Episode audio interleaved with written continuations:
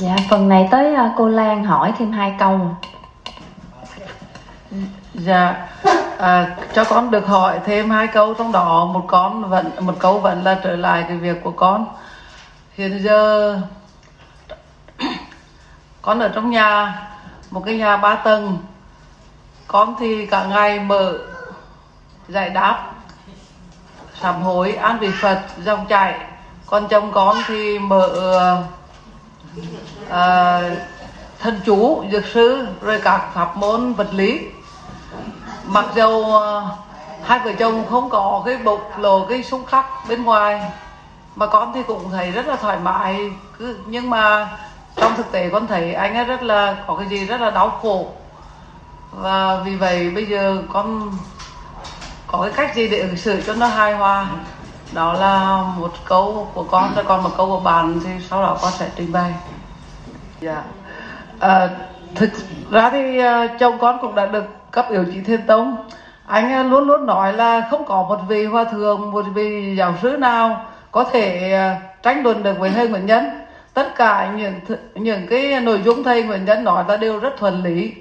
Anh rất là mong muốn là được đọc quyển giáo lý của thầy, và anh sẽ bỏ tất cả thời gian của anh để làm trung gian giữa giáo hội ông, vì anh rất là người rất là tin cậy của ông Phan Đình Trạng và rất là thân cả ông Vương Đình Huệ nữa. Anh bảo là anh muốn là làm giúp thầy để công bố quyền giáo lý. Còn tu Thiền Tông thì anh không tu, anh chỉ là cấp được chỉ Thiền Tông thì anh dừng lại.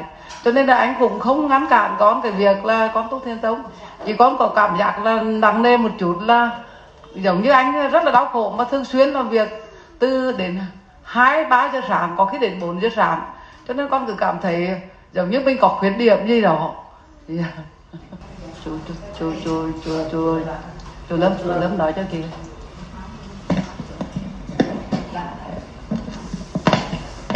Cô ấy nói là hai vợ chồng cô ấy tu Thiền Tông, còn chú ấy thì tu theo vật lý. Nhưng mà bây giờ ở nhà ấy, thì cô ấy, nhà có 3 tầng, thì cô ấy mở An Vị Phật với Nệ Sám Hối, và còn chú ấy thì mở bên vật lý. Thì như vậy thì có sao không? Hai vợ chồng thì vẫn ôn hòa, nhưng mà cô thấy chú là thấy hơi đau khổ.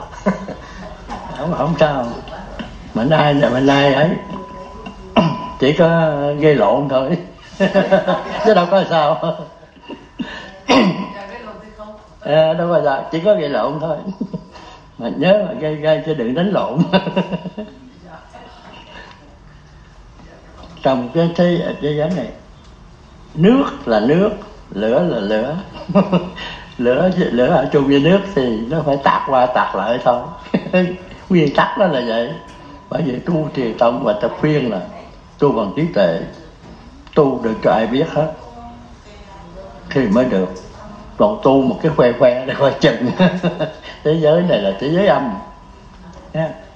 Bởi vậy tại sao mà Thiền Tông ra đời, con thế giới là công bố tại tỉnh Long An, mà tìm ở trong Long An có câu nào, có 1-2 người thôi, còn bao nhiêu ở đâu không á. Con suy nghĩ gì không phải dễ đâu.